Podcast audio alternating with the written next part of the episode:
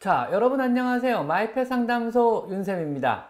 제63화 마이펫 라이브 상담소 시작합니다.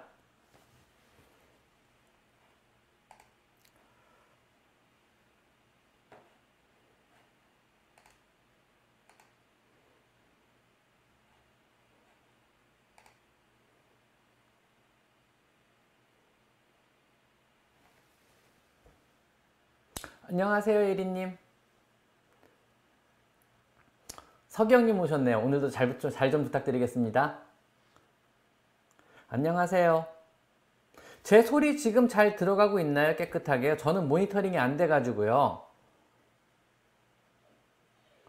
이불을 자꾸 빠는 건 울서킹 신드롬이라고 하는 건데요. 아기 때 보통 정신적으로 미성숙했을 때 쭈쭈비 하듯이 하면서 울 종류, 주로 이제 울 종류도 많고 가죽을 빨기도 하고 비닐을 빨기도 하는데 울 종류를 서킹해요. 그래서 보통 보풀이가 너무 많이 생기면 안 좋으니까 그런 거 말고 다른 종류를 주시고요. 정신적으로 조금 안정되고 자신감이 조금 더 생기고 두려움이 조금 더 사라지고 환경에 적응이 잘 끝나면 더 이상 안 하게 됩니다. 그냥 아기 때 하는 뭐 애착 행동 이렇게 생각하시면 될 것 같아요. 그거는 별 큰 문제는 대부분 아닙니다. 지금 소리 아 잘 들리는군요. 오늘도 요거는 빼야 될 것 같네요. 왜 안 될까요? 됐다.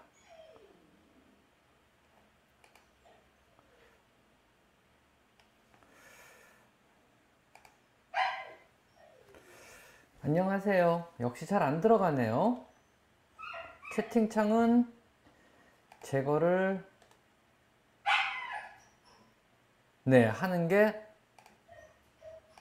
좋을 듯 합니다. 별로 의미가 없는 것 같네요. 유튜브 라이브 챗 제거 됐습니다. 자, 그냥 맘 편하게 진행하겠습니다. 무시하고.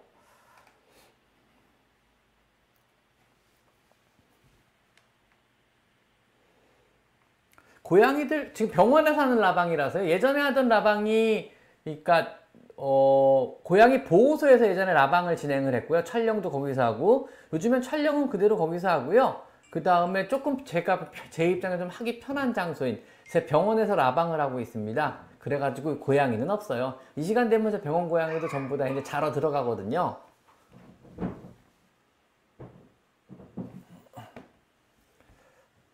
우렁각시님 저도 감사드립니다. 우렁각시 맞네요.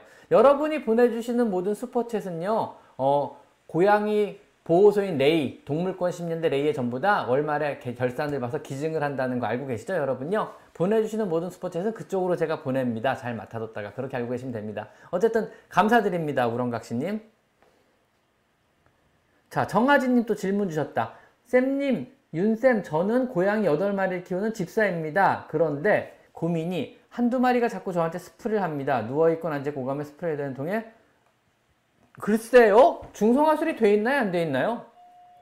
중성화 수술이 이미 안 돼 있다면 정상적인 행동으로 보여지고요. 중성화 수술이 돼 있는 상태에서 스프레이 한다면 둘이서 번갈아 가면서 집사한테 찜을 하는 건데 일종의 마킹 행위라는 게 일단 내 물건 아니면은 뭐 이건 내 거 이런 거 표시라는 거거든요. 근데 중성화 수술 돼 있는 애들은 웬만하면 스프레이는 잘 안 할 텐데요. 둘이 사이가 많이 안 좋은가요? 둘이 사이가 안 좋으면 이제 경쟁적으로 그럴 수는 있겠지만 아마 중성 화술이 안 돼서 그런 게 아닐까 하고 한번 생각을 한번 해봅니다 제가. 이건 찍어봤어요. 궁디 팡팡은 얼마든지 해주셔도 돼요. 아 제니 누님 오셨다. 제니 누님 안녕하세요.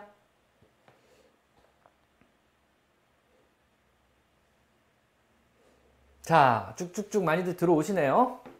자 해볼까요 고양이 앞가슴에 딱딱한 게 튀어나온 건 대부분 지방 패드예요. 살찐 고양이들이 주로 많이 생기고요. 만지면 약간 말랑말랑하면서 딱딱하거든요. 이건 되게 단단한 지방이 뭉쳐 생긴 거고요. 살 빼는 수밖에 없어요. 그건 정말 지방 패드예요. 그래서 그거는 빨리 빼주셔야 돼. 별 나중에 막 거기서 염증도 생기고 이럴 수 있기 때문에 지방 패드 생길 정도면 살 많이 찐 거니까 살을 좀 빼주세요. 그거는요. 자, 쿠키 서리 캐스토리님, 8개월 둘째 냥이가 사장률이 격하게 한 방귀를 낄 때가 종종 있어요. 뭐 변 상태는 괜찮은데 장이 안 좋은 거니까 그런데 구린내나요. 일단 뭐 방귀를 끼거나 장 상태나 이건 사실 먹는 음식과 관계 있어요. 뭐 가스가 많이 생긴다는 의미는 아무래도 소화하는데 어떤 장애가 있을 수 있다는 거니까 사료 상태를 보고 사료랑 바꿔주는 것도 권장을 드려볼게요. 거든요 소화가 잘 되는 사료는 가스도 잘안 생기거든요. 그러니까 사람들의 소화 잘 안 되는 음식 먹으면 트름도 하고 방구도 끼고 가스 많이 생기잖아요. 마찬가지예요. 고양이 것도요. 충분하게 소화가 안 되거나 아니면 장내 섬유질이 너무 풍부한 사료거나 장내 세균들이 너무 많이 반응하는 그런 종류의 사료들이 그럴 수 있고요. 주로 저급한 사료에서 많이 나오는 현상인데 고급 단백질로 된 사료들은 그런 현상이 좀 적은 편이거든요. 이런 경우는 사료 한번 체크해 볼 필요는 있을 것 같습니다. 고양이들끼리 내는 소리로 소통을 하는 게 많이 없나요? 야옹 소리 내면 집사에게 시그널을 보낼 때 낸다고 본 것 같아서요. 고양이들끼리 소리로 소통 많이 해요. 굉장히 다양한 소리를 하니까 고양이의 언어편 보시면 다양한 고양이들끼리 어떤 언어가 있고요. 사람한테 하는 언어가 따로 있거든요. 그거 보시면 아마 될 것 같아요. 그 다음에 집에 한 집 사는 고양이끼리는 솔직히 말하면 서로 가시거리 안에 있기 때문에 어떤 말로 한다기보다는 제스처가 더 많아요. 꼴이나 얼굴 표정이나 수염이나 아니면 몸 상태나 털 상태 이런 걸로 서로 서로 말하지 굳이 서로 서로 대화를 잘 안 해요. 그것만으로 충분한 의사전달이 가능하기 때문에 근데 이제 실외에서 밖에 서로 서로 멀리 어느 정도 경계 상태 떨어져 있다 그러면 눈이 안 좋기 때문에 관찰을 못 하잖아. 이럴 때는 소리를 내서 서로 대화를 필요하다면 소리를 내겠지만 그게 아닌 실내 고양이끼리 대화는 대부분의 경우 행동 언어로 이루어지는 경우가 더 많습니다. 사람은 행동 언어를 못 알아듣으니까 답답해서 말을 하는 거죠. 그래도 못 알아듣는 답답하니까 자꾸 때리죠.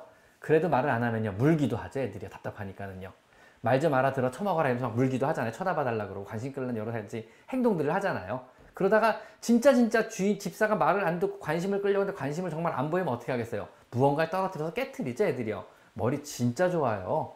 그리고 애들이 알아요. 어떤 걸 떨었을 때 집사의 반응이 격하다는 걸 알아요. 그래서 가급적이면 애들이 비싸거나 깨지거나 소리가 크거나 집사가 빨리 뛰어올 만한 걸 귀신같이 찾아가지고 귀신같이 떨어뜨려요. 그래가지고 집사의 관심을 끄는 어떤 걸 떨어뜨리면 100% 관심을 끈다 이런 거 알고요. 뭐 밟고 지나다니기 기본이고요. 뭐 점프해서 배 위로 올라가기 기본이죠. 노트북 하고 있으면 노트북이 올라가면은 집사가 자기를 안아준다. 알고 있죠, 애들이요. 책을 보고 있으면은 책하고 집사 사이에 끼어들면은 나를 안아주더라. 역시 알고 있죠. 귀신같이 알아요, 그런 것들은요. 그래서 얘들은 선천적으로, 본능적으로 아는 거죠. 그러니까 학습을 한 거죠, 사실은요. 어떻게 하면은 현재 이 집사는 내가 나 관심을 돌리고 싶을 때 어떤 행동을 하면 나한테 관심을 보여주더라. 이걸 잘 아는 거죠, 애들이요.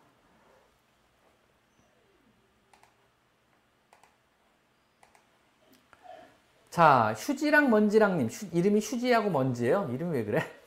저희 양님이 대변만 자꾸 인간, 인간 화장실에 넣어요. 똑같은 패턴, 똑같은 자리에 자꾸 대변을 넣는데 왜 그럴까요? 대변 보는 화장실을 거기로 정한 거죠. 이유는 알 수 없지만요. 걔는 대변을 굳이 묻을 필요가 없이 딱딱한 타일 바닥에 놓기 시작한 거예요. 그러니까 왠지 깔끔하게 처리되는 것 같다고 느낀 거죠. 그래서 걔는 거기를 화장실로 정한 겁니다. 이런 경우는요. 역시 비슷한 종류의 딱딱한 재질의 화장실, 강아지용 화장실 같은 것 중에 위에 거 빼가지고 강아지용 화장실 한번 깔아줘 보세요. 거기다 놓나 안 놓나. 그래서 대변도 거기다 옮겨 놓으시고요. 그러다가 거기다 놓기 시작하면 얇게 모래를, 모래를 한번 깔아줘 보세요. 그래도 거기다 놓기 시작하면요. 모래를 조금 더 두껍게 깔아줘 보세요. 이런 식으로 원래 화장실로 유도해 보는 것도 좋고요. 아니면 포기하시고 편하게 그냥 그래 너 여기에 대변은 여기다 봐라 앞으로 이러고 치워주시는 것도 나쁘지 않은 방법입니다. 그냥 단순하게 생각하시면 돼요. 왜 여기다 봐요? 거기를 화장실로 정했기 때문에 그래요. 얘는 대변 보는 장소는 거기로 정한 겁니다. 사실은 좀 시끄럽지 않은가? 강아지 소리 지금 들어가지 않나요, 혹시요? 아, 강아지가 한 마리 와 있는데요. 그러니까 좀, 좀 많이 시끄러워. 얘가 지금, 사실은 지금 두 번째 시리, 두 번째 시리즈죠. 얼마 전부터 카라에서 동물권 시민단체 카라죠. 거기 케어 말고 카, 라죠 카라. 카라에서, 어, 그러니까 뭐 도살장에 있는 강아지들을 조금씩 빼와서 구조하기 시작했어요. 그래서 서울 시내에 있는 어떤 카라 협력병원이나 협조가 가능한 병원 여기저기 좀 뿌려서 지금 좀 보관을 하고 있는 중이에요. 그래서 저희 병원에도 지금 한 마리가 구조돼서 와 있는데 좀 많이 울어요, 얘가 조금요. 그래서 좀 시끄러운 편이니까 조금 이해 좀 부탁드릴게요.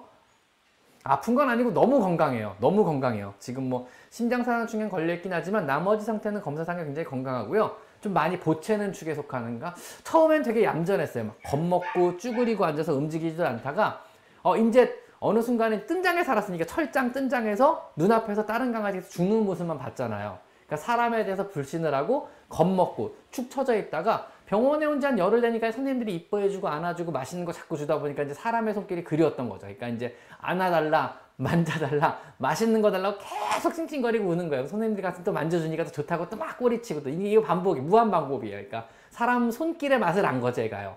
그러니까 강아지들이 참 좋은 것 중에 하나가요. 아무리 사람한테 또 신뢰를 잃고 배신감, 고양이 같으면 그런 거 없잖아요, 사실. 근데 얘네가 아무리 신뢰를 잃고 배신감을 잃어도요 어느 순간에 사람이 다시 만져주기 시작하면은요 금방 신뢰를 다시 줘요. 사람한테 너무 좋다고 막 꼬리치고 또 핥고 또 난리가 나는 거예요. 그렇게 막 거기서 굉장히 많은 학대를 당한 것 같아요. 손만 들어도 막 이러고 난리가 나거든요. 얘가 막 오줌 질질 싸고 처음에는요. 지금은 손만 갖다 대면 핥으려고 그러고 막 덤벼요. 그러니까 그만큼 도살장에서 볼 걸 못 본 걸 다 보고 뜬장에서 막 여기저기 욕창 생기고 막 이 정도로 거의 학대받다시피 하고 있었던 애가 병원에 온 지 열흘 만에 사람 손길에 금방 적은 거 보면 이게 강아지의 매력은 이런 게 아닐까 싶어요. 고양이랑 또 다른 매력이 있긴 있어요. 더군다나 큰 애다 보니까 이제 작은 애가 이제 그러면 좀 귀여운데 큰 애가 그러니까 어떨 때 보면 좀 무서워요. 막 갑자기 좋다고 막 달겨드는데 어쨌든 뭐 지금 이쁨 받고 사랑받고 잘 있고요. 어, 좀 이따 다시 카라로 카라 보호소로 또 이- 이주간이 되고 또 다른 아이가 또 구조돼서 오지 않을까 싶기는 해요. 근데 오늘 좀 유난히 시끄럽네요.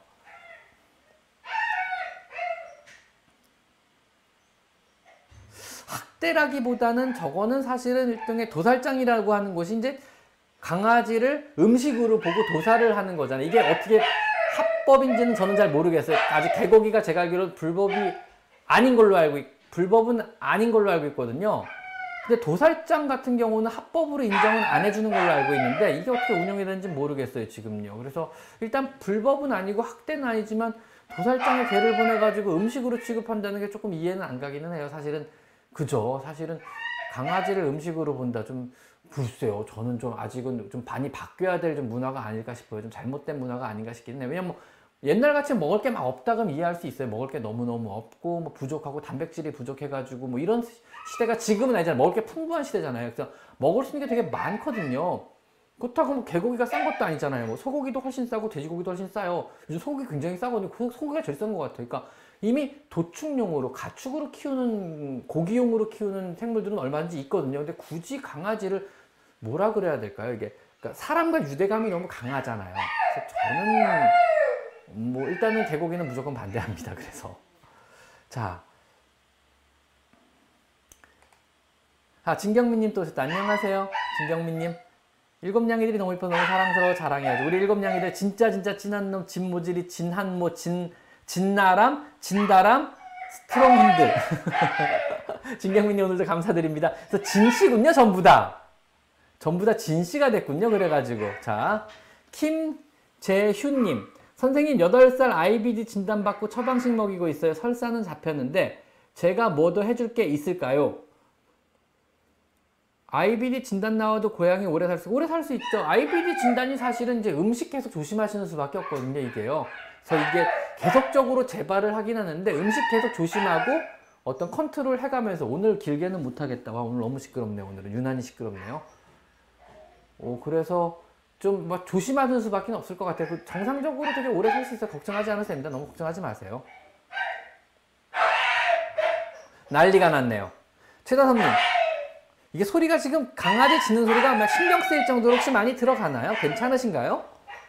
자, 최다선님, 분양이 중에 한 마리가 습식추로 안 먹고 건조된 씹어먹는 것만 먹어요. 물그릇 두 개인데 음수량 늘리는 방법 좀 알려주세요. 자, 두 냥이 중 한 마리가 습식추를 안 먹고 건조된 씹어먹는 것만 먹는다고요?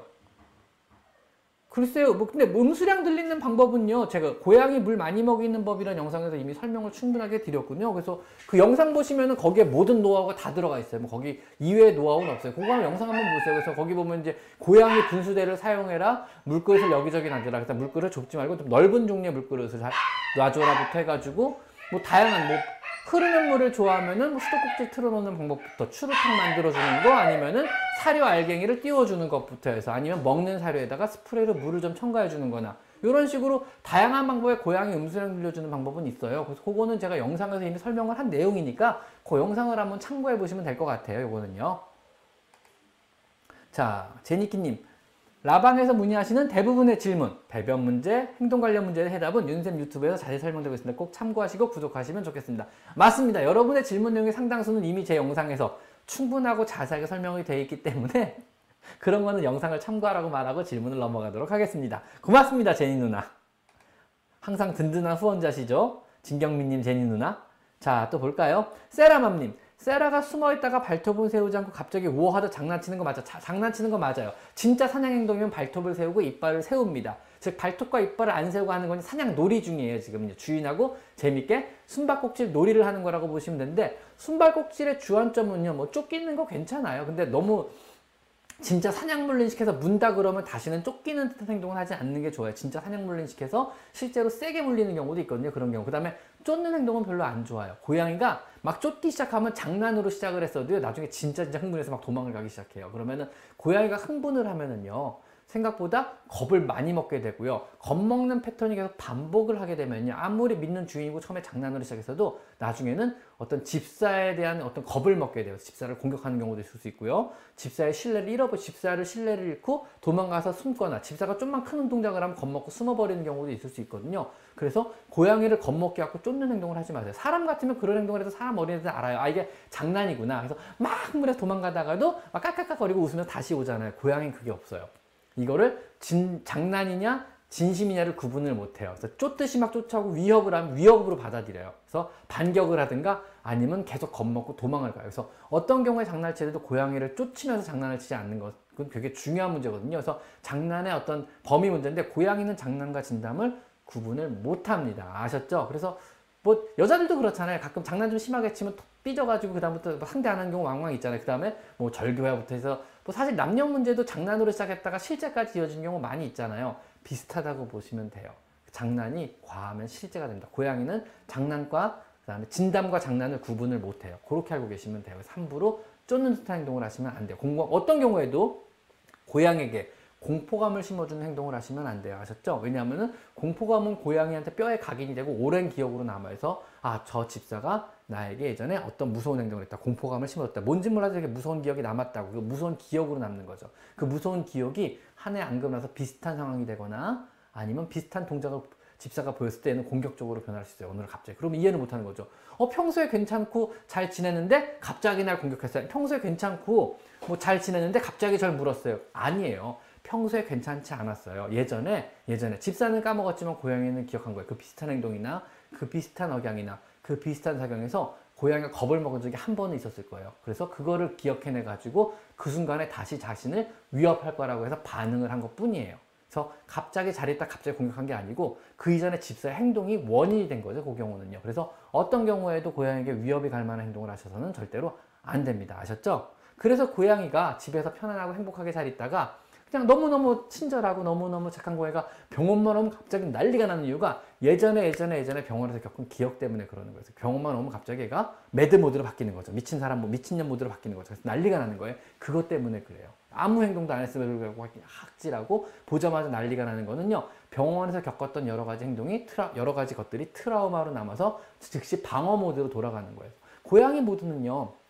애교 모드, 사랑스러운 모드 많이 있지만 방어 모드도 있어요. 그래서 방어 모드로 바뀌면요. 머릿속에서 빨간불이 켜진다 그래요. 뇌파가 일정 수준 이상으로 올라가기 시작하고요. 머릿속에 빨간불이 켜지면요. 모든 거에 대해서 자신의 몸을 지키기 위해서 적대적으로 반응해요. 그땐 집사가 집사로 안 보이는 거죠. 이해 가시죠? 그러니까 어떤 경우에도 고양이를 흥분시켜서는 안 됩니다. 흥분한 고양이 흥분 가라앉히는 게 생각보다 되게 어려워요. 그리고 한 번 흥분했던 고양이는요. 그 상황을 기억하고 비슷한 상황이 됐을 때 똑같이 흥분 모드로 들어가게 됩니다. 아셨죠? 자, 답변이 되셨길 바랍니다. 세라맘님. 자, 밀크폼님 감사드립니다. 보내주신 5,900원 역시 월말에 결산 잘 봐서 레이, 어, 동물권 심연대 레이에 잘 전달해 드리도록 하겠습니다. 여러분이 보내주신 슈퍼챗이 생각보다 요즘에 점점 많아졌어요. 처음에는, 처음에는, 그러니까 이게 10, 한, 아, 5만원, 3만원, 5만원부터 시작한 것 같아요. 근데 어느 순간에 10만원이 넘더라고요. 그래서 제가, 우와! 이랬죠. 이게 웬걸 이랬죠. 너무 신기해가지고. 그러다가 이제 20만 원이 넘기 시작했죠. 그럴 때 이제 부담이 되기 시작하더라고요. 쫄았어요. 그때부터. 어이, 좀 무섭다. 그래서 스포츠에 그때 많이 보내주지 마세요. 뭐, 얼마 이하만 제한하겠습니다. 뭐, 이런 거 제한을 그때 두기 시작했거든요.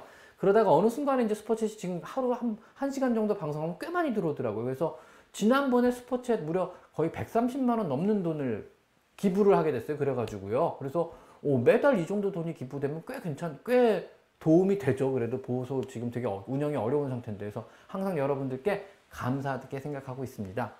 아, 제가 감사할 건 아니죠, 사실은요. 뭐, 어쨌든 잘 전달해드리고 있습니다. 그렇게 알고 계시면 될 것 같습니다. 자, 청양 어르신 오셨나요? 청양고춧가루TV님, 감사합니다.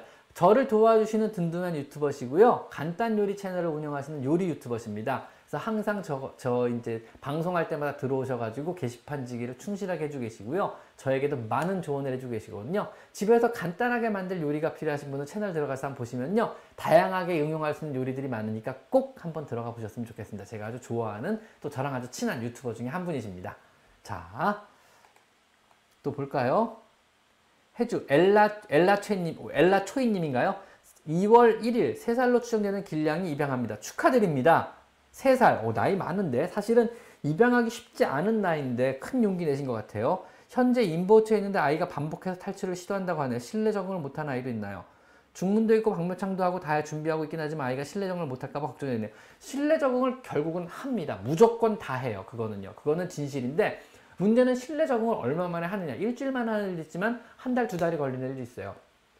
그래서 요거는 고양이 실내 적응하는 팁들에 대해서 두 가지 영상으로 남겨놨어요. 그래서 고양이 실내 적응하기, 뭐 이사 갔을 때 고양이 적응하기 위해서 두 편에 걸쳐서 내가 한, 한 영상들이 있거든요. 그래서 그 영상 찾아보시면 될 것 같아요. 그래서 고양이를 실내 생활에 잘 적응할 수 있게 해주는 여러 가지 팁들이 있거든요. 일단 기본적으로 알아야 될 거는요.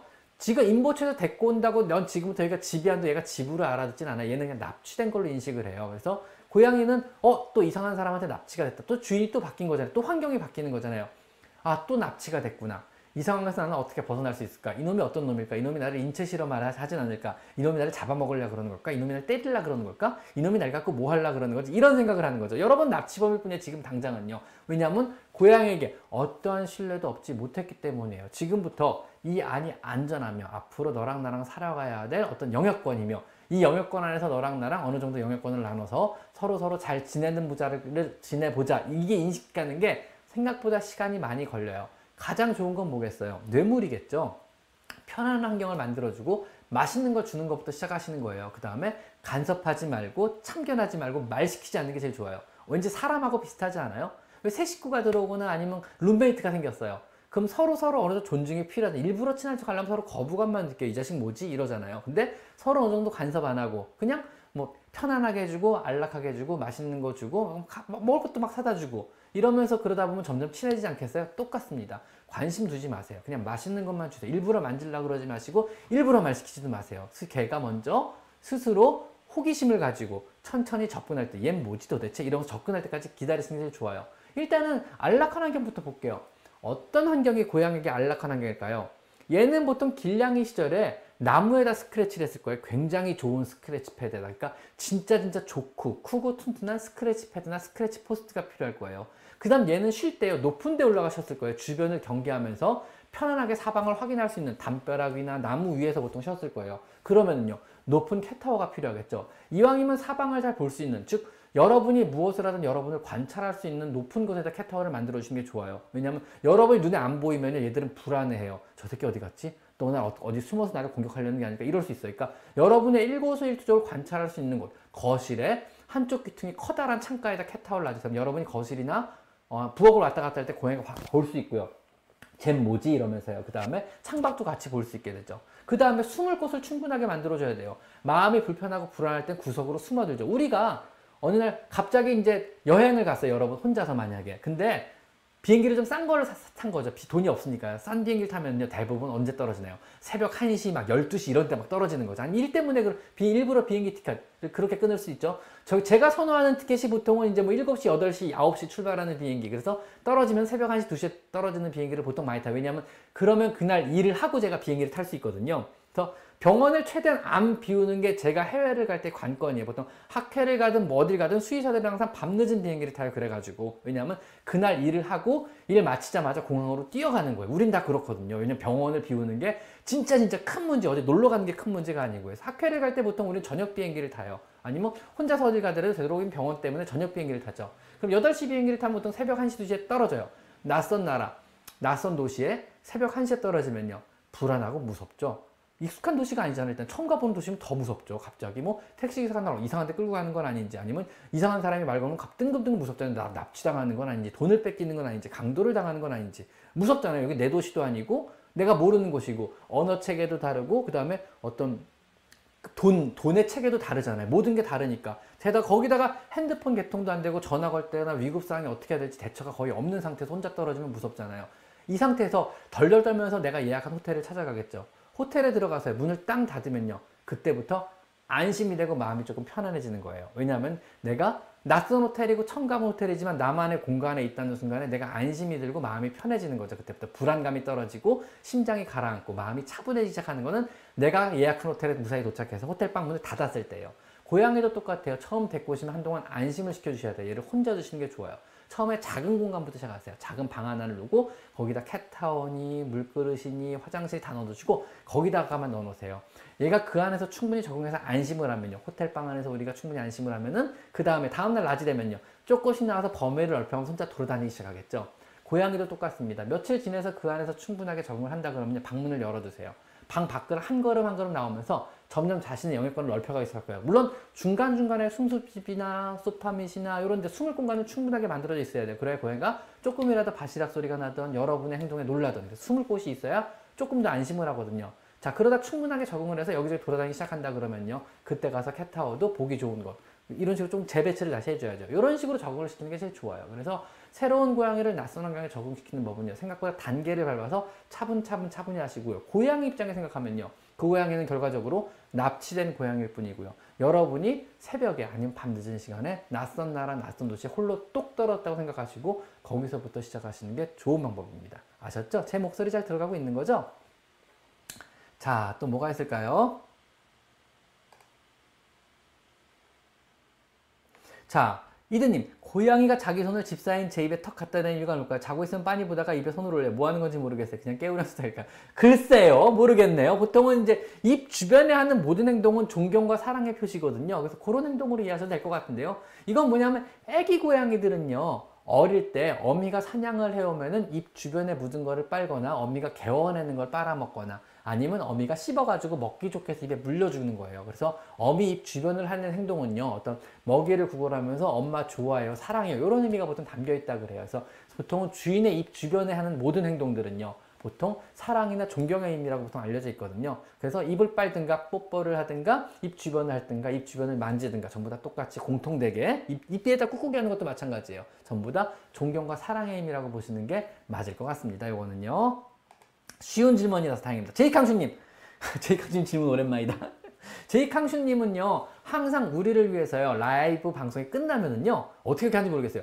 라이브 방송을 다시 다 보세요. 그래가지고, 그거를 시간별로 다 나누셔가지고, 매 시간 몇 분에 무슨 얘기를 했고, 몇, 몇 분에 무슨 얘기를 했고, 몇 분 몇초에 무슨 얘기를 했고, 몇 분 몇초에 무슨 얘기를 했고, 내용을 쫙 분류를 해가지고 다시 올려주세요. 제이캉슈님이 보통 우리 라이브, 어, 이 라방을 끝나고 나면은요 누가 댓글을 쫙 해가지고 정리를 해놓잖아요 라방 내용들을 시간별로 나눠가지고요. 그거를 제이캉슈님 해주고 계십니다. 항상 제가 굉장히 감사하게 생각하고 있습니다. 항상 제이캉슈님의 그 수고로운 수고로운 행동에 진심으로 존경과 감사를 드립니다. 제이캉슈님 고맙습니다. 건사료는요 생선류 좋아하는 좋아해서 꾸준히 먹이고 있는데 두세 개 정도로 로테이션 해주는 게 아니요 하나만 먹이세요. 그럴 이유가 전혀 없습니다. 좋아하는 거 고양이는 어차피 다양한 맛을 본다고 얘가 행복감을 더 느끼진 않아. 얘들은 음식을 맛으로 먹는 애들은 사실 아니거든요. 물론 더 좋겠지만 다양한 맛을 본다 그래서 얘네가 더 행복하거나 좋은 건 아니에요. 충분하게 먹다가 질리거나 거기서 알러지가 생기면 그때 가서 바꿔주셔도 안 늦어요. 이것저것 막 먹이다 보면요. 첫째로 어떤 것 때문에 나중에 알러지가 생겼을 때 어떤 것 때문에 알러지가 생겼는지 모르기 때문에 그 다음에 다양한 음식에서 알러지가 올 수 있기 때문에 한 번에 다 그걸 못 먹이게 돼요. 별로 안 좋은 방법이 있기 때문에 잘 먹는 사료 하나를 찾으시면 그걸 꾸준하게 계속 먹이시는 게 가장 좋은 방법입니다. 물론 main food, 균형식이라야 합니다. 잘, 잘 만들어진 좋은 사료일 경우를 말하는 겁니다. 아셨죠? 그래서 잘 만들어진 좋은 사료를요, 열심히 꾸준하게 잘 먹여주시면 되고요. 그 다음에 최, 재혼님인 것 같아요. 최재 H님, 최재혼님, 후원자 등급 감사드립니다.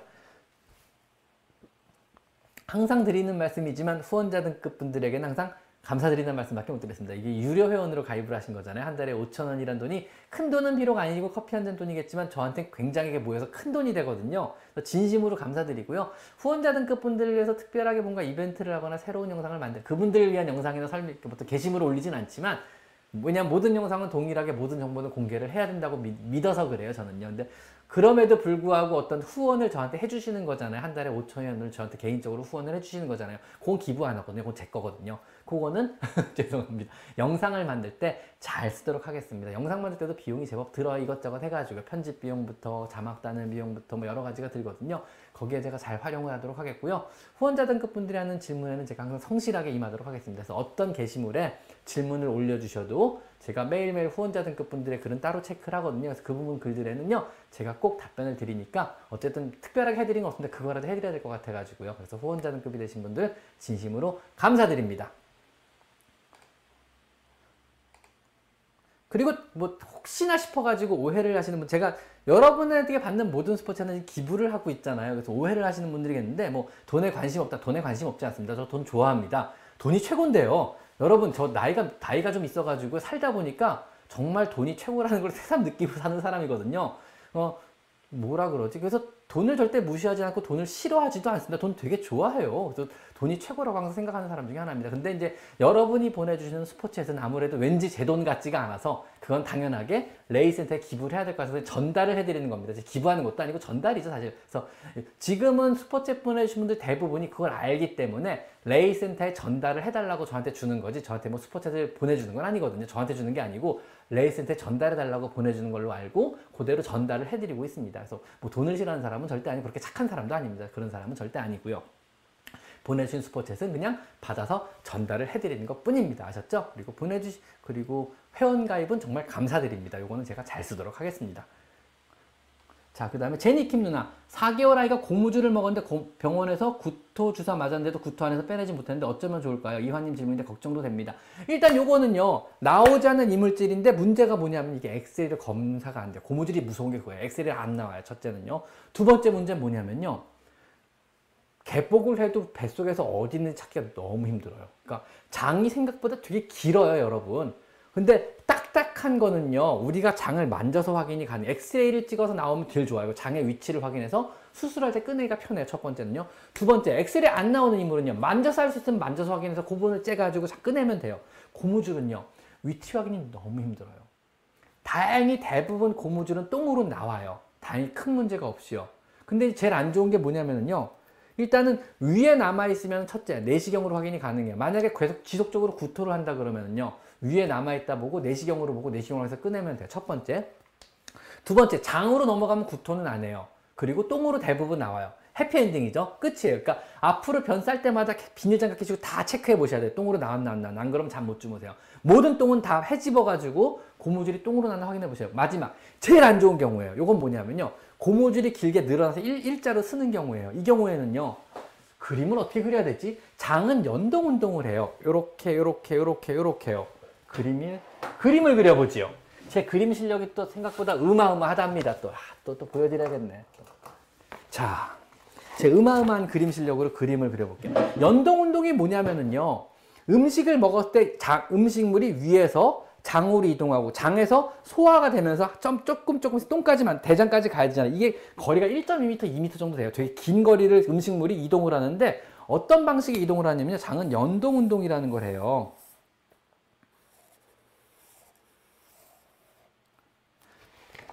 잘 그렸죠? 이런 식으로 운동해서 움줄, 움줄, 움줄 이런 식으로 운동을 해요. 한쪽이 좁아지면 한쪽이 늘어나고요. 한쪽이 좁아지면서 밀어내면은요. 그래서 음식은 이 방향으로 가는 거죠. 한쪽이 늘어나서 밀어내고 또 늘어난 쪽으로 이동하는 음식물은요. 다시 이쪽이 좁아지면서 일로 또 밀어내는 거야. 이런 식으로 밀어서 밀어서 밀어서 이런 식으로 이동을 하는데 선형 이물의 무서운 점 실이나 아니면 고무줄 같은 줄로 된 이 기다란 이물의 문제는요. 자 이런 실이 들어갔다고 칩시다. 이렇게 기다란 실이 들어갔어요. 그럼 어떻게 될까요? 얘는 잡고 얘는 늘어나요. 또 얘는 잡고 얘는 늘어나요. 이게 이동을 할 수 있을까요? 없을까요? 이동을 못해요. 더 문제는요. 여기서 잡고 안 놔주는 거예요, 계속. 놨다 잡았다 놨다 잡았다 반복하지 여기서 못 놔줘요. 그럼 어떻게 되겠어요? 반대쪽 장이 끝, 오히려 반대로 얘는 얘가 안 움직여 버리니까 얘는 앞으로 나갈라 그러잖아요. 그럼 어떻게 되겠어요? 장이 빨려 들어와요. 장이 어떻게 되냐면 아코디언처럼 돼요. 이렇게 돼 버리는 거죠. 그래서 장이 아코디언처럼 구겨진다 그래요. 욱, 욱, 욱, 욱 하고 그래요. 얘 줄은 가만히 있으니까. 장이 딸려오는 거야 반대로요. 그럼 어떻게 되냐면 여기가 장중첩이라는 게 일어나요. 그러면은 장 괴사가 일어나기 때문에 이 장은 다 떼어내야죠. 배를 열고 끄집어내서 장을 다 떼어내야죠. 이게 제일 안 좋은 경우에서. 물론 장중첩까지 일어날 정도면 엑스레이로 확인이 돼요. 장이 다 구겨진 게 보여요. 초음파로도 보여요. 근데 초음파나 엑스레이를 보기 전에 이미 구토 설사가 무지 심해져. 얘가 밥도 안 먹고 난리가 나 배가 아파가지고요. 그러면 수술해서 대수술을 해야 되는 거죠.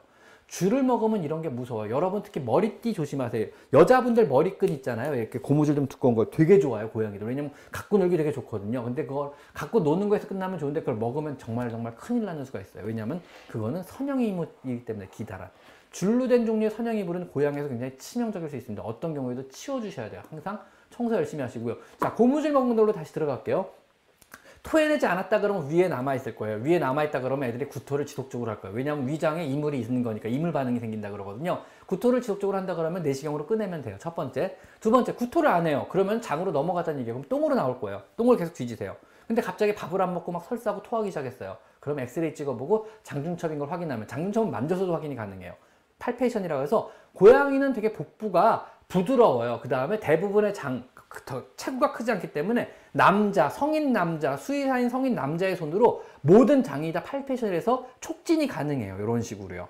그래서 보통 이제 skillful한, 그러니까 좀 경리, 경험이 많은 수의사 같은 경우 만져가지고 장중첩 확인이 금방 가능해요. 그래서 장중첩이 만져서 확인이 되면은요, 규모나 범위를 엑스레이 초음파로 확인하고 바로 수술 들어가요. 그래서 수술 들어갔을 때 이제 장을 잘라내야 된다? 아니면 장을 잘라내지 않고 안에 이물만 제거해도 장은 살아남게 되고는 즉석에서 판단을 해야겠죠. 그 다음에 수술하면 좋아집니다. 선형인물은 어떻게 될지 아무도 몰라요. 그거는 병원에 한번 가, 다시 가보셔야 될 것 같아요. 증상이 나타난다 그러면요. 일단 좀 변을 확인하면서 지켜보시고 별다른 증상이 없다 그러면 밥 잘 먹고 변잘 산다 그러면 계속 음식 잘 주시고 지켜보시다가 증상이 나타나면 구토하거나 설사하거나 밥을 안 먹거나 이런 소화기 계통의 증상이 나타난다 그러면 병원에 빨리 가서 체크를 해 보셔야 됩니다. 매번 똥 쌀 때마다 비닐장갑 끼시고 다 헤집어서 고무줄이 나오, 나왔나 나오지 않았나 확인을 해 보셔야 됩니다. 절대 소화돼서 없어지지는 않습니다. 아셨죠?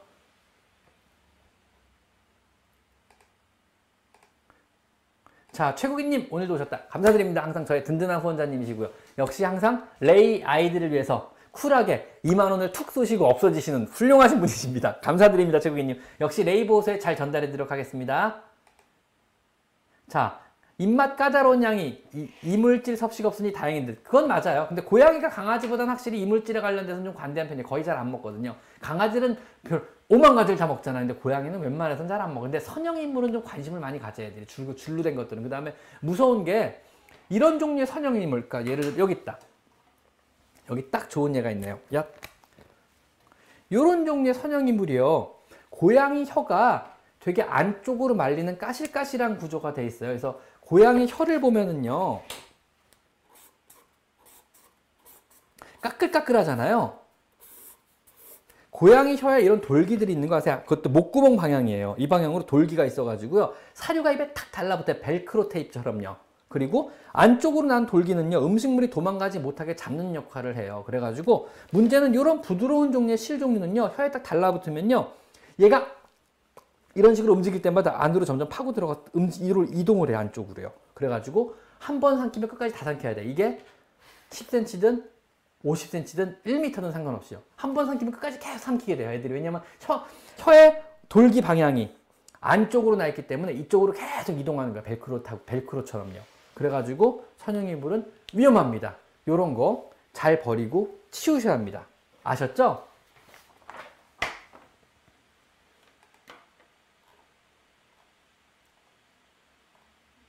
어, F클럽 부인님 후원자 등급 감사드립니다.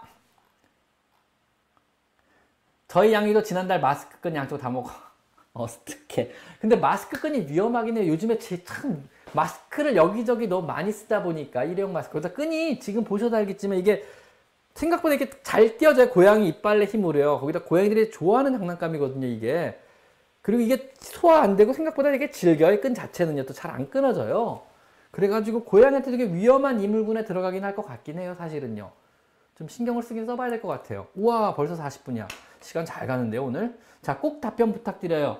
뭐죠? 초재호님, 최, 최재호님. 어떤 거죠? 최재호님 답, 최재호님. 아직 잘 몰라서요, 최재호님. 그 다음에, 자, 태국 거주라 병원이, 태국 거주 병원이 어떤지 걱정하실 필요 전혀 없습니다. 태국의 동물병원 의료 수준은요, 우리나라랑 비등한 수준이에요, 거의. 아니면 우리나라보다 좀 힘들긴 하겠지만 생각보다 수준 굉장히 높아요. 저희가 태국에서 국제학회를 생각보다 많이 해요. 왜냐하면 동남아권에서 국제학회라면은요, 한국이나 한국보다 일본이나 태국을 더 많이 선호하거든요, 외국인들이. 그러다 보니까 태국에서 국제학회를 많이 유치해, 생각보다요. 그래서 많은 국제학회를 태국에서 유치하기 때문에 국, 태국 국제학회는 많이 가봤거든요, 수의사들이 단체로. 근데 태국의 동물병원의 진료 수준이요 생각보다 무지 높아요. 깜짝 놀라게 높을 거예요, 여러분. 저도 놀랐으니까는요. 그래서 웬만한 대학 대학병원 말고 개인병원 중에 큰 개인병원은요 우리나라 거의 대학병원 수준 정도까지도 높아요. 그러니까 생각보다 많이 높아요. 그러니까 한국 수의사가 배워야 되지 않을까 이런 좀 이런 것도 많이 느꼈어요. 근데 또 한 가지 놀란 건요. 태국의 동물병원 진료비 수가는요 우리나라보다 더 비싸요. 깜짝 놀라게 비싸요. 초음파 보면 십몇만 원이 넘어가요. 다 그냥 간단한 복부 초음파조차 돼요. 또 놀란 거는요. 거기 수의사들이 초음파 안 봐요. 그러니까 작은 병원조차도요. 전화하면은요. 초음파를 전문적으로 보는 technician, 기술자들이 따로 있어요. 그 사람이 고급 초음파를 들고 와가지고 직접 봐줘요. 병원에 방문해가지고 다 읽어줘. reading을 쫙 해주고 그리고 가요. 완전 분업화 체계화도 기가 막히게 잘 돼 있고요. 생각보다 의료 수준이 꽤 높은 나라예요. 태국이란 나라가. 그러니까 태국이란 나라 의료 수준이 동물도 사람도 낮지 않은 나라에 들어가요. 거기가. 그 경제력 같은 건 잘 모르겠지만 의료 수준 특히 동물병원 쪽, 그 다음 사람 병원 쪽도 마찬가지래요. 성형 쪽도 마찬가지고요. 그쪽으로는 수준이 굉장히 높은 나라이기 때문에 태국 동물병원 수준은 믿고 맡기셔도 될 정도로 굉장히 높은 나라에 속합니다. 걱정하지 말고 맡기세요. 단 근데 겉보기에 시설은 좀 후질구리하긴 해요 사실은요 겉보기에 시설은 좀 후질구리해 보이는데 실제 진료 수는 제가 느끼기엔 나 제가 뭐 물론 제가 뭐 방콕에 좋은 병원들만 다녔겠죠 뭐 구경하느라고 간 거니까 견학한다고 간 건데 방콕에 나름 괜찮다는 병원들만 다녀봤는데 생각보다 진료 수는 꽤나 높았고요 뭐 인테리어나 디자인은 후질구리했지만 그거랑 별개로요 진료 수 꽤나 높았고요 그 다음에 생각보다 깜짝 놀라게 진료 비용이 너무 높았어요 그래서 깜짝 놀랐어요 진짜 그럼에도 불구하고 어, 돈을 안 아끼고 진료를 다들 받긴 받으시더라고요. 그래서 태국 진료 수는 결단코 낮지 않습니다. 물론 병원마다 오차는 클 거예요. 뭐 후질그리하고 작은 동네 병원부터 굉장히 럭셔리한 고급 병원들까지 있겠죠. 비싼 병원들까지 있겠죠. 근데 태국의 동물병원 의료 수준은 결코 낮지 않습니다. 걱정 말고 맡기셔도 됩니다. 아셨죠?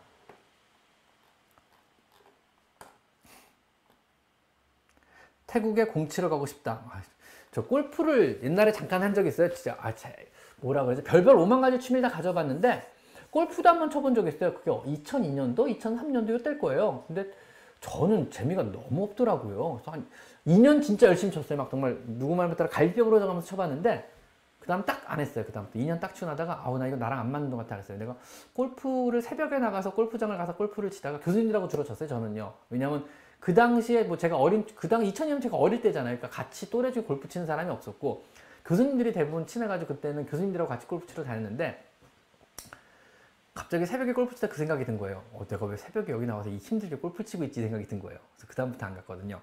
그래서 내가 왜 공을 치고 이 공을 쫓아다니고 있지 이 생각 들고 몸이 좋다 건강하다 고 공기 좋다 이런 거 이런 생각 하나도 안 들더라고요. 힘들기만 했어요.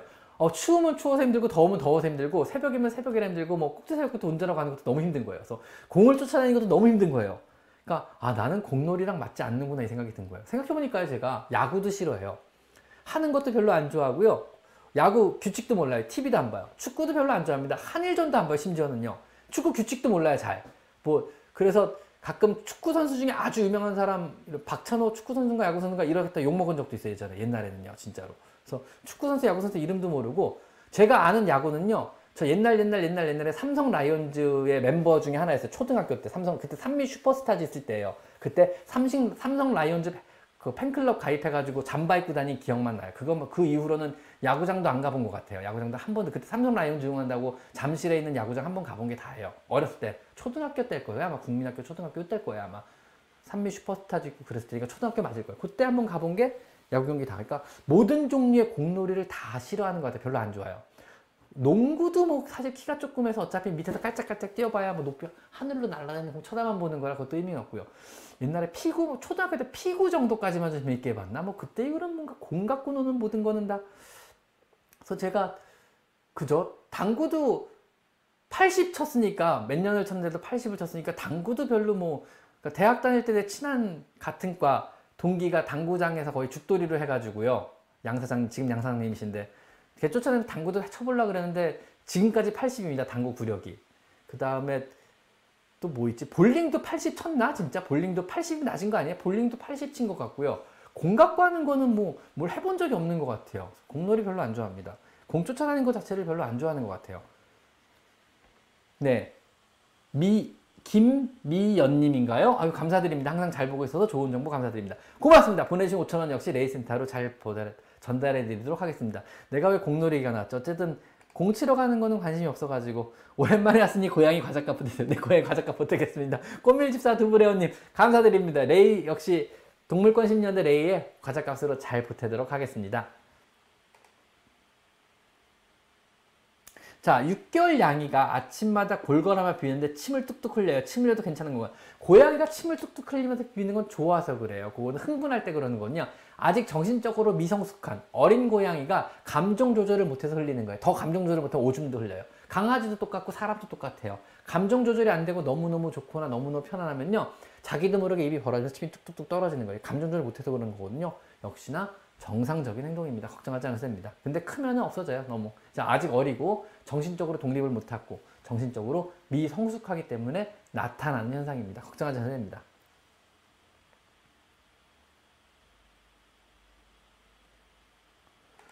일주일 전 입양한 고양이가 장난감 깃털을 먹어 병원에서 구토유발 주사를 맞고 집에 온 이후로 집에서 소변 실수를 해요. 스트레스 때문에 그럴 수 있어요. 시간 지나면은요. 시간 지나면 좋아질 겁니다. 이건 역시 스트레스 때문에 생기는 문제일 것 같아요. 일단은 조금 더 편안하게 해주고요. 다른 데 소변 실수한 거는 고양이가 소변 실수를 할 때, 그러니까 고양이가 화장실을 실수한다 면이란 영상이 있거든요. 그거 보시고 그대로 한번 해보시면은 아마 점점 좋아질 겁니다. 이거는 제 영상 보시고 고양이 화장실 재설정 프로그램, 고양이 화장실 교육을 다시 해보시는 게 좋을 것 같습니다. 그러면 좋아질 거예요. 일시적으로 그럴 수는 있고요. 자, 선생님 제 질문에 답변을 부탁드려도 될까요? 읽었습니다. 프리베네님, 프리베네님이 어떤 질문을 하셨을까요? 이게 찾기가 되게 힘들어서 그래요, 이게. 왜냐하면 아시다시피 지금 어마어마하게 쫙 질문들이 올라와서 이전에 이분이 어떤 질문을 하실지를 읽을 방법이 없어요, 제가. 지금 쭉 올라가고 보고 있는데 프리베네님 질문은 안 보이는데요. 누가 좀 찾아서 알려주시겠어요? 프리베네님 질문이 뭔지 모르겠지만 지금 안 보여요.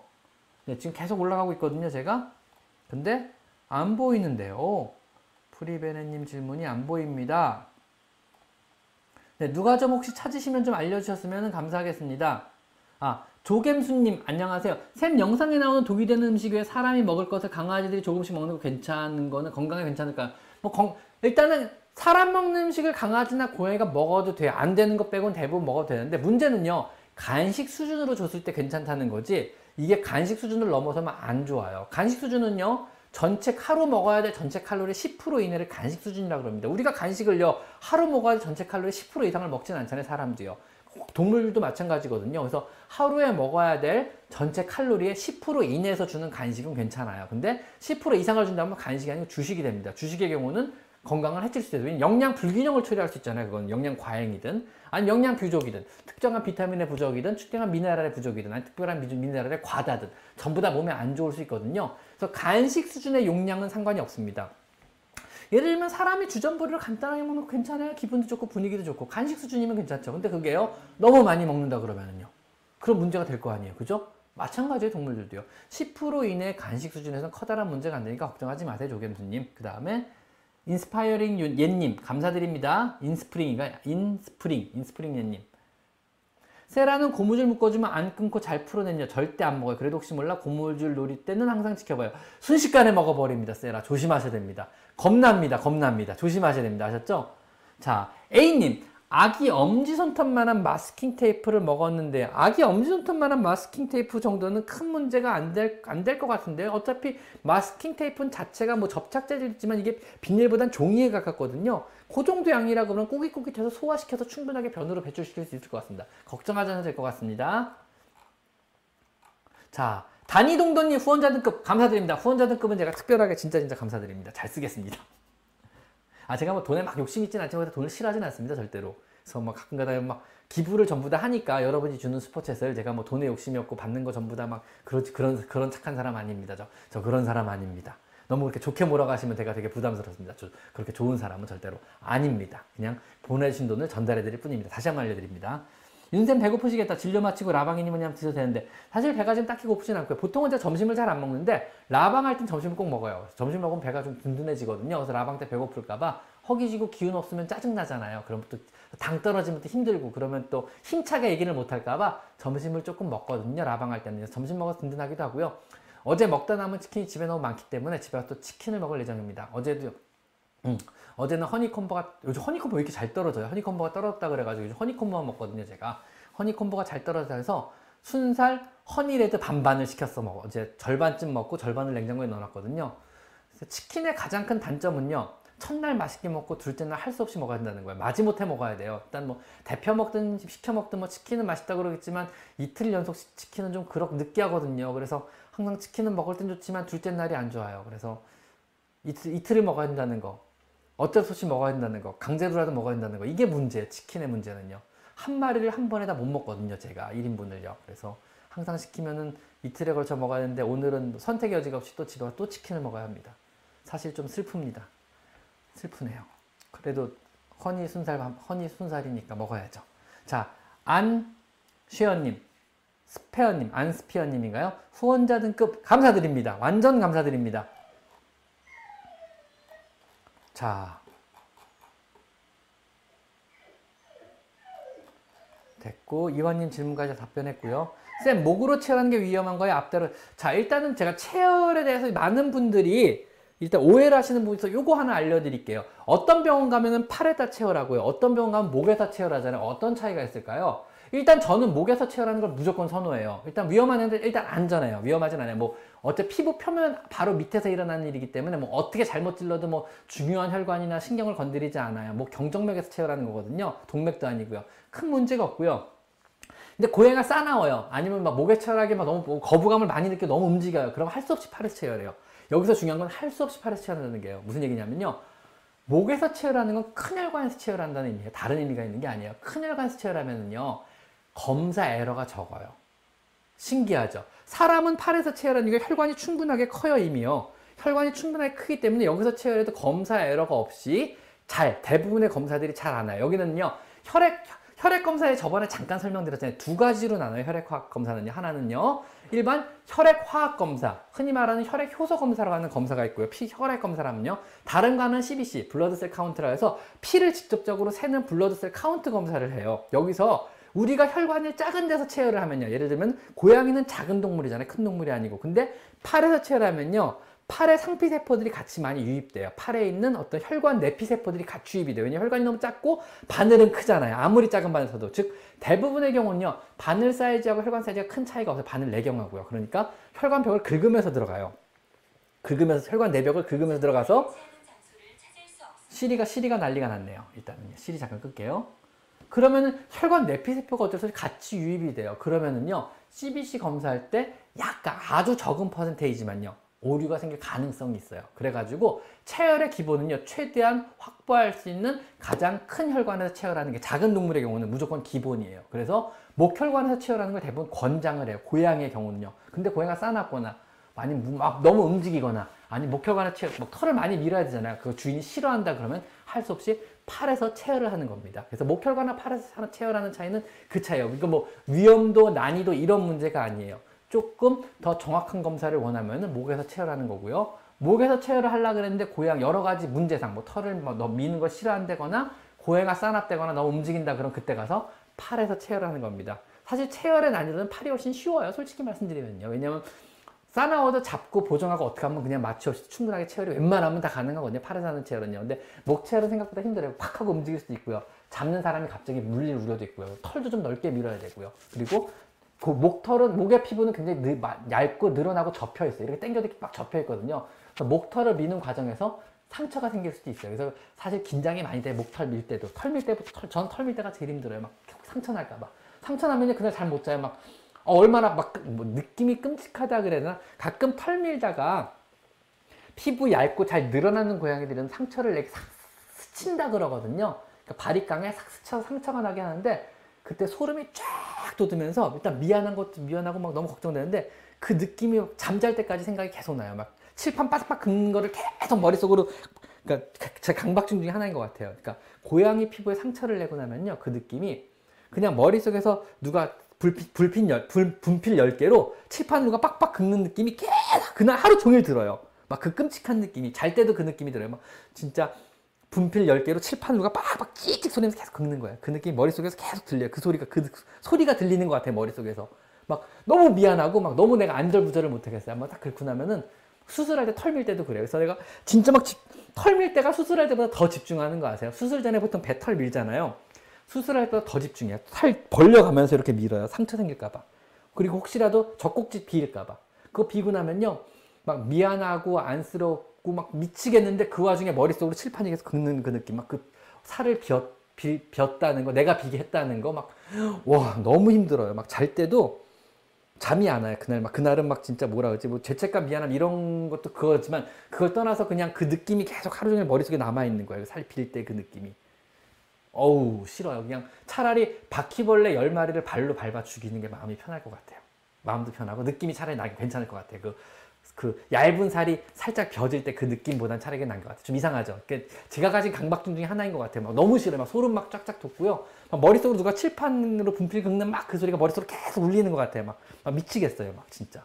어쨌든 어쨌든 그래서 목에서 체열을 웬만하면 하는데 그 진 짜 털 밀 때 상처 날까봐가 제일 신경 써요. 막 진땀이 뚝뚝 떨어져요. 그리고 그 다음에 털보 필 밀면 돼서 목혈관에서 체열하는 거 나쁜 거 아니에요. 오히려 좋은 겁니다. 사실은. 그러니까 정확한 검사를 해주려고 수의사가 나름 그렇게 노력을 하는 거예요. 그거는요. 아셨죠? 근데 불가능하면 팔에서 그냥 미는 겁니다. 그렇게 알고 계시는 게 편할 것 같아요. 또 쓸데없이 말이 길어졌네요. 내 강박증 얘기를 또 했다. 아, 이런 말 하면 안 되는데. 그래서 개인적인 얘기를 최대한 자제하려고 노력 중입니다. 사실은요. 어, 어디서 자스민 얘기가 나왔는데 비타민 B, B 콤플렉스 먹으면 체열이 잘 되나요? 최근 전에 피가 안 나서 실패하고 비타민 처방받았습니다. 잘 모르겠습니다. 비타민 B 콤플렉스가 혈관 확장에 도움이 되는지는. 근데 천천히 천천히 뽑는데 체열 느낌이 뭐냐면요. 긴장 막 이빠양 고양이는요. 진짜 피가 안 뽑히는 게 말철관들이 다 수축돼. 목혈관은 상관없어요. 목혈관은 아무리 수축해도 크기 때문에 쭉쭉쭉 잘 뽑혀요. 근데 이제 팔, 즉 cephalic vein이거든요. 우리가 뽑는 채혈하는 곳이 목에서는 경정맥 jugular vein이고요. 팔에서는 cephalic vein을 보통 추천을 하는데 cephalic vein은 말초혈관에 들어가요. 근데 여기는 긴장을 애가 이빠이 하면 혈관이 싹 수축돼 버려요. 쫙 쪼그라드는 거죠. 혈관이 쪼그라든 상태에서는 바늘을 꽂고 아무리 당겨도 피가 진짜 안 나와요. 그래서 우리가 막 쥐었다 놨다 쥐었다 놨다 pumping이라 그래요. pumping을 하면서 천천히 천천히 천천히 계속 뽑아요. 압력을 너무 세게 가면 역시 안 뽑혀요. 여러분 빨대 있잖아요. 부드러운 플라스틱 빨대를 세게 쭉 빨면 쫙 접히면서 안 빨리죠. 그러다 천천히 빨면 잘 빨리 올라오죠. 부드러운 빨대들은요. 그거랑 똑같아요. 너무 세면 오히려 혈관이 압착돼서 안 빨려요. 천천히 천천히 천천히 천천히 시간을 두고 천천히 하는 수밖에 없어요. 거기다 고양이가 긴장하면 힘을 이빠이 주면은요 혈관이 꽉 눌려요. 그 피가 더 안 나오죠. 그래서 이거는 고양이가 얼마큼 relax 하느냐. 근데 피가 진짜 진짜 안 나오다가 어느 순간 피가 쿨쿨쿨 또 잘 나와요. 그러니까 긴장이 풀렸다는 거죠. 어느 순간에. 그러면서 약간 어 그래도 이 사람이 날 죽이려고 한 게 아니구나 하고 긴장을 풀고 힘을 싹 푸는 순간에 혈관들이 쫙 열려요. 혈관들이 수축됐던 혈관이 쫙 펴지면서 갑자기 피가 콜콜콜 잘 뽑혀요. 그럼 야 긴장 풀렸구나 하고 코 한번 만져주면 약간 혀를 날름날름 쩝쩝쩝 거리는 소리를 내요. 그때 기분 되게 좋죠. 여담이었습니다. 기영 오빠 이건 뭐죠? 기영 오빠 기영 오빠 생겼나요? 자, 음 근데 카모마일이었나? 아까 뭐 뭐가 있었는데?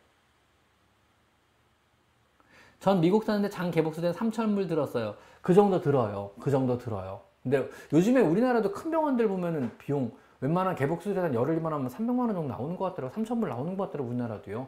우리나라도 수가가 예전 같지 않고 좀 대형 병원들 보니까 오 수가가 엄청 높더라고요. 뭐 좋은 건지 나쁜 건지 저는 모르겠습니다. 일단 그래서 저도 가끔 refer라는 걸 보내요. 왜냐하면 저는 혼자 하는 개인 병원이니까 제 어떤 병원의 관리 능력에 한계가 있어요. 24시간을 하지도 않고 그래서 어떤 이거는 내 병원의 어떤 관리 능력의 한계나 치료 능력의 범위를 벗어난다 그러면 기꺼이 refer를 보내요. 물론 refer를 보낼 때는 해당 병원을 찍어요. 어느 병원에 누구 선생한테 가세요. 왜냐하면 친한 선생들도 많고 이 시술은 잘하는 선생들 다 이미 내 머릿속에 다 있으니까 장부화돼 있거든요. 그래서 전화해가지고 아 누구누구 보냈는데 어디 좀 봐주고 요거 어떤 식으로 좀 처리 좀 부탁했으면 좋겠습니다. 나중에 결과 좀 알려서 이런 식으로 refer니까 저한테 다시 2차적인 보고를 해달라 이런 식으로 해서 보내거든요.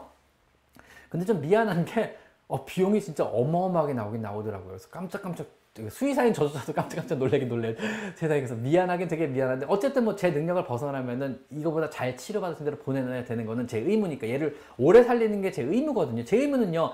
이 아이를 최대한 오래 살리는 게 제 의무예요. 저는요. 그래서 그 의무를 위해서 내가 최선을 다할 수도 있겠지만 내가 최선을 다해서 다른 병원에 보내는 것도 역시 나의 최선에 들어갑니다.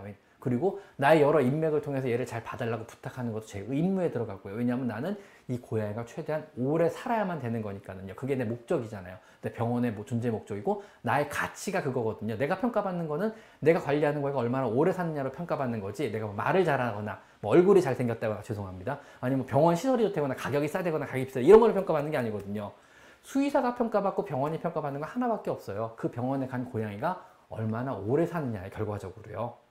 이해 가시겠어요? 그래서 나는 이 고- 고양이든 이 강아지를 오래 살리기 위해서 수단 방법을 안 가리고 최선을 다합니다. 그게 내가 최선을 다하는 걸 수도 있고 내가 다른 병원에 보내는 것도 최선일 수 있어요. 그게 포기하는 게 아니고요. 다른 병원에 보내서라도 최선을 다해서 이 아이를 오래 살리는 거 그게 수의사들의 의무가 아닐까 싶어요. 그거는요. 그게 맞는 것 같고요. 근데 가끔 요즘엔 좀 조금 미안한 게 생각보다 비용이 어마어마해가지고 저, 도 깜짝 깜짝 깜짝 놀래. 진짜로 깜짝 깜짝 놀래서 그냥 옛날에는 사실 웃어 넘겼어요. 뭐 적금까지 든다 그러실까. 뭐 이렇게 보험을 열심히 막, 어 근데 보- 적금 들어야겠다. 나, 내가 내 나라도 적금 들어야 될 것 같더라고 진짜. 깜짝 깜짝 놀란다. 어, 무섭습니다. 어쨌든.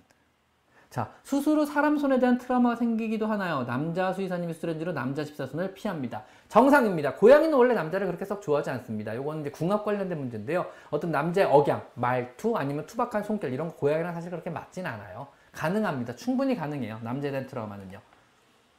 그리고 또 아세요? 고양이나 강아지는요, 기본적으로요, 이게 재밌는, 이거 사실입니다. 기본적으로 racist들이에요.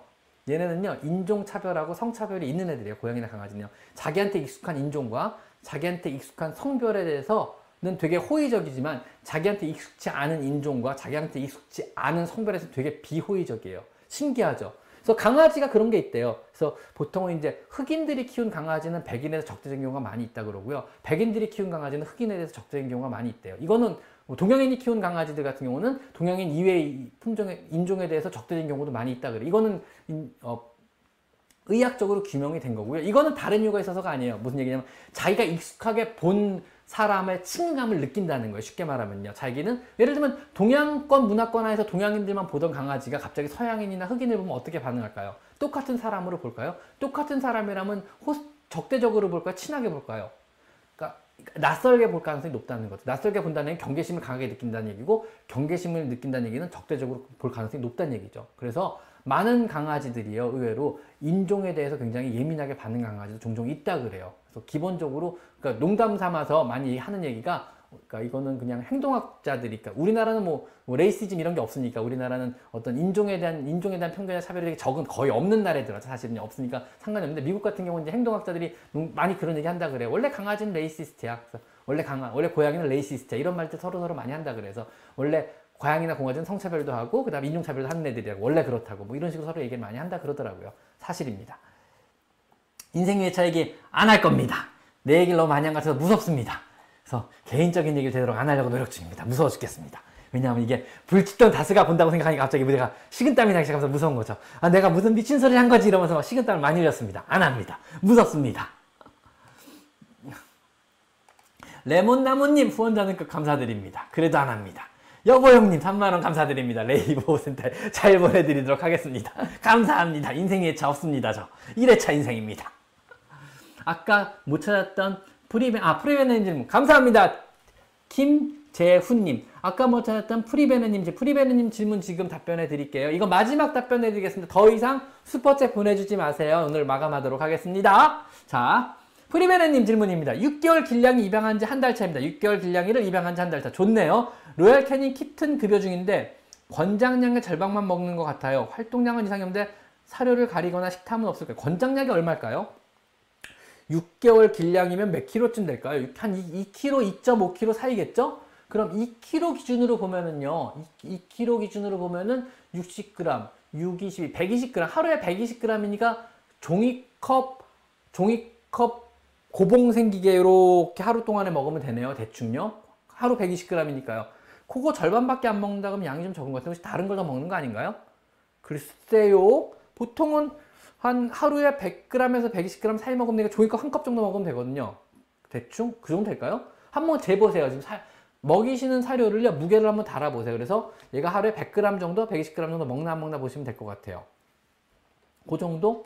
그래서 얼마를 먹는지 몰라가지고 슈퍼챗만 아니 너무 많이 올라가서 슈퍼챗만이라도 읽- 슈퍼챗만 읽어주는 게 아닙니다. 슈퍼챗만이라도 좀 읽어드려야 될것 같아서 슈퍼챗만이라도 좀 읽고 있는 중입니다. 왜냐면 슈퍼챗도 다 못 읽고 넘어가거든요. 사실은 많은 분들이 슈퍼챗을 보내주셔가지고 그나마 슈퍼챗도 답변을 거의 못 해드리고 있어요. 솔직히 말씀드리면 슈퍼챗은 답변 안 하면 너무 사기꾼 같잖아요. 그거라도 답변을 꼭 해드려야 되는데 그래서 그거라도 답변을 지금 해드리고 있는데 사실은 너무 힘에 붙여요. 질문 너무 사실 저 질문 답변보다는 다른 얘기 좀 많이 하고 싶은데 그게 잘 안 돼요. 왜냐면 자꾸 스포츠까지 보내면서 질문을 하시니까 뭐 이거 뭐 질문 답변해야지 어떻게 뭐 답, 잡담을 할 새가 없어요. 사실 저 잡담을 아주 좋아하는 사람인데 생각보다 제가 생각보다 예, 예, 말이 많은 사람이라고요. 네, 그렇게 과묵한 사람이 아닙니다. 어쨌든 간에 자 오늘 그래서 7시 1분 오늘은 여기서 마감을 해도 될 것 같습니다. 오늘도 아 오늘 진짜 시간 저 진심 답변 좀. 써니킴님 어떤 건데 진심 답변이 필요한가요? 써니킴님 또. 써니킴 또 찾아보죠. 그래. 진심 답변 한번 읽어보죠. 써니킴님 벌써 한 시간이 된 겁니다. 시간이 진짜 빨리 가는 것 같아요. 근데 써니킴님 진심 답변 어디 보죠? 써니킴님 어디서 어디 뭐가 있었죠? 써니킴님? 지금 못 찾고 있네요 제가. 써니킴님 진심 답변 해드리고 싶은데. 써니킴님. 그리고 이- 아까 식탐 문제는요, 사료량 문제는요, 체중이 안 줄고 늘고 있다면 별 문제 아니까 신경 쓰지 마세요. 체중이 늘고 있나, 줄고 있나, 요것만 확인하시면 돼요. 체중이 그대로라고 하면은 문제가 어렵겠지만은요, 체중이 늘고 있다면 크게 걱정하실 필요 없어요. 충분한 칼로리를 급여받고 있는 거예요. 걱정하지 않아도 됩니다. 써니킴님 질문은 제가 못 찾겠어요, 지금요. 혹시, 써니킴님 혹시 괜찮으시면은요, 이 영상 끝난 다음에 댓글로 질문을 남겨주시면은요, 내가 오늘 저녁이나 내일 아침에 댓글에 대한 답변을 다 달아드리도록 하겠습니다. 그래가지고, 혹시 슈퍼챗 질문하신 분 중에 답변 못 들으신 분들요, 이 영상 끝나고 안 주고 남겨놓을 거니까는요, 영상 밑에 댓글로 질문 남겨주시면 제가 자세한 답변 달아드릴 거고요. 혹시 질문 내용 중에 제 답변이 충분치 못했다고 느끼시는 분들, 질문하신 분 중에 역시 댓글로 달아주시면은요 충분한 답변을 못 받은 것 같습니다라고 달아주시면 역시 답변 다시 한번 드릴 거고요. 써니키님도 역시 밑에다 댓글로 남겨주시면요 제가 답변 드리도록 하겠습니다. 아셨죠? 그래가지고 일단은 오늘은 여기서 마감을 하도록 하겠습니다. 자, 오늘은 여기까지 말평선 인생이었습니다. 오늘 시간 잘 갔네요 오늘. 7시. 다음 주 토요일에 뵙도록 하겠습니다 여러분 감사합니다. 수고하셨습니다. 오늘도 여러가지 슈퍼챗 보내주신 모든 분들 감사드리고요. 참여해주신 모든 분들 진짜 진심으로 감사드리고요. 그리고 어, 그 회원 가입하시는 분들 특히나 진심으로 감사드립니다. 여러 가지로 감사합니다. 제니킴 누나도 감사드리고 여보형님도 감사드리고 진경님도 감사드리고 제 든든한 후원자분들 역시 진심으로 감사드립니다. 고맙습니다.